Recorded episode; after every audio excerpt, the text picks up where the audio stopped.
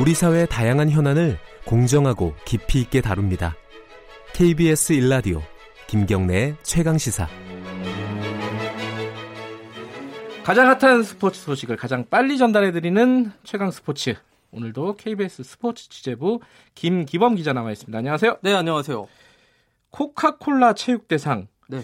이게 뭐 스포츠에 크게 관심이 없는 분들은 좀 낯설 수도 있네요. 이게 어떤 네. 상이에요? 요게 그러니까 국내 아마추어 선수들한테 가장 큰 영예가 되는 음. 상입니다. 이 대한체육회도 사실은 체육 대상이라는 걸 그 실시하긴 하는데요. 네. 이 코카콜라 체육 대상이 좀 권위와 전통 그리고 그렇군요. 규모 면에서는 더 큰 상이거든요. 예. 그래서 이 상을 가장 타고 싶어 하더라고요. 올해 최고 영예를 받은 선수는 수영의 김서영 선수라고요? 네, 그러니까 2018년 작년에 가장 큰 활약을 보인 선수를 올 초에 이제 예. 시상하는 거잖아요. 예.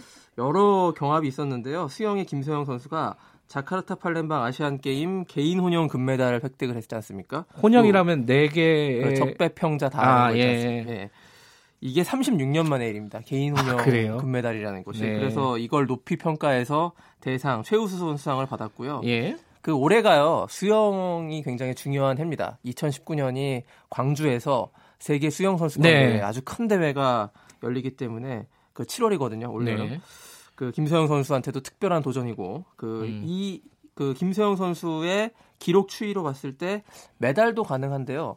우리나라 여자 선수가 세계 선수권 대회에서 메달 딴 적이 아직 없어요. 아, 그 그래요? 박태환 음. 선수만 세계 선수권 대회에서 그렇게 많은 금메달과 네. 메달을 땄을 뿐이지 여자 선수로서는 처음 도전하는 일이기 때문에 김소영 선수 이번에 그 체육 대상도 받았고 이번에 광주 세계 수영 네. 선수권 대회에서도 좋은 기록, 좋은 성적을 또 기대해 보겠습니다. 박태환 선수는 이번에 나오나요? 좀 불투명하더라고요. 아직까지요? 예, 아직도 예. 결정을 안 한 것을 봤을 때는 좀 예. 출전이 어렵지 않을까 음, 싶습니다. 네. 자, 프로야구 중계권 네. 이게 예전에는 지상파들이 주로 했잖아요. 네. 요새 뭐 시대가 바뀌어가지고 그렇습니다. 모바일 중계권이라는 게 있다면서요? 그걸 따로 이제 그 팔잖아요. 모바일 중계권이 포털 있고. 같은 거 그런 건가요? 그렇죠. 예. 요즘에 야구 팬들이 TV로 이게 중계를 보시는 분들도 여전히 많이 있지만 그러게요. 인터넷 그 PC 앞에서 이제 모바일로 생산 그 모바일이나 인터넷으로 보는 지하철에 가 보면은 예. 그렇게 야구 축구 보시는 분들이 많아요. 굉장히 핸드폰으로. 많이 있습니다. 예, 예. 예. 그래서 이 KBO가 그 아주 중요한 중계권 협상에 첫 단추를 어제 꼈는데 네. 그 향후 5년간 프로야구 모바일 중계권, TV 말고 모바일로 예. 하는 중계권 계약을 우선권을 그 줬, 줬는데요. 통신사와 포털 사이트 컨소시엄에게 줬습니다. 통신사 네. 뭐 이동통신 3사 있지 않습니까? 네. SK, KT 그리고 LG U 플러스. 예. 예.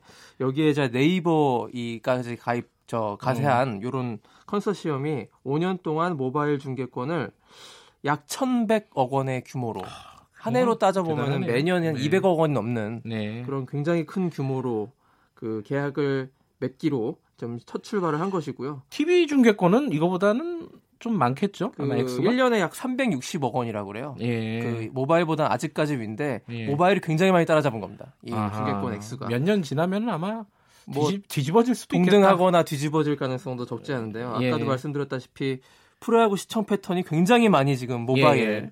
모바일로 옮겨가고 있고 여기서 또 하나 느낄 수 있는 게 프로야구가 참 인기가 많은 스포츠다. 이렇게 큰 규모의 중계권 계약이라는 것이 쉽지 않은데요. 네. 프로야구만이 가능한 음. 그런 것인데 야구 인기가 최근 한 1, 2년은 약간 주춤했거든요. 그래요? 음. 그 상승세가 2008년 베이징 올림픽 금메달을 땄을 때 이후부터 한 10년을 펼쳐봤을 때 쭉 올라가는 추세에 있다가 최근에 약간 주춤했어요. 네. 여러 가지 요인들이 있겠습니다만 어쨌든 야구의 어떤 좀 그 질 문제도 있거든요. 네. 이 서- 그 하향 평준화했다라는 얘기들이 많이 있습니다. 19단 체제로 구단 수가 확대되면서 네. 이런 비판들이 있는데 야구가 꾸준히 계속 인기를 이어 나가야만 계속 또 음. 좋은 중계권 계약도 맺을 수 있을 것 같습니다.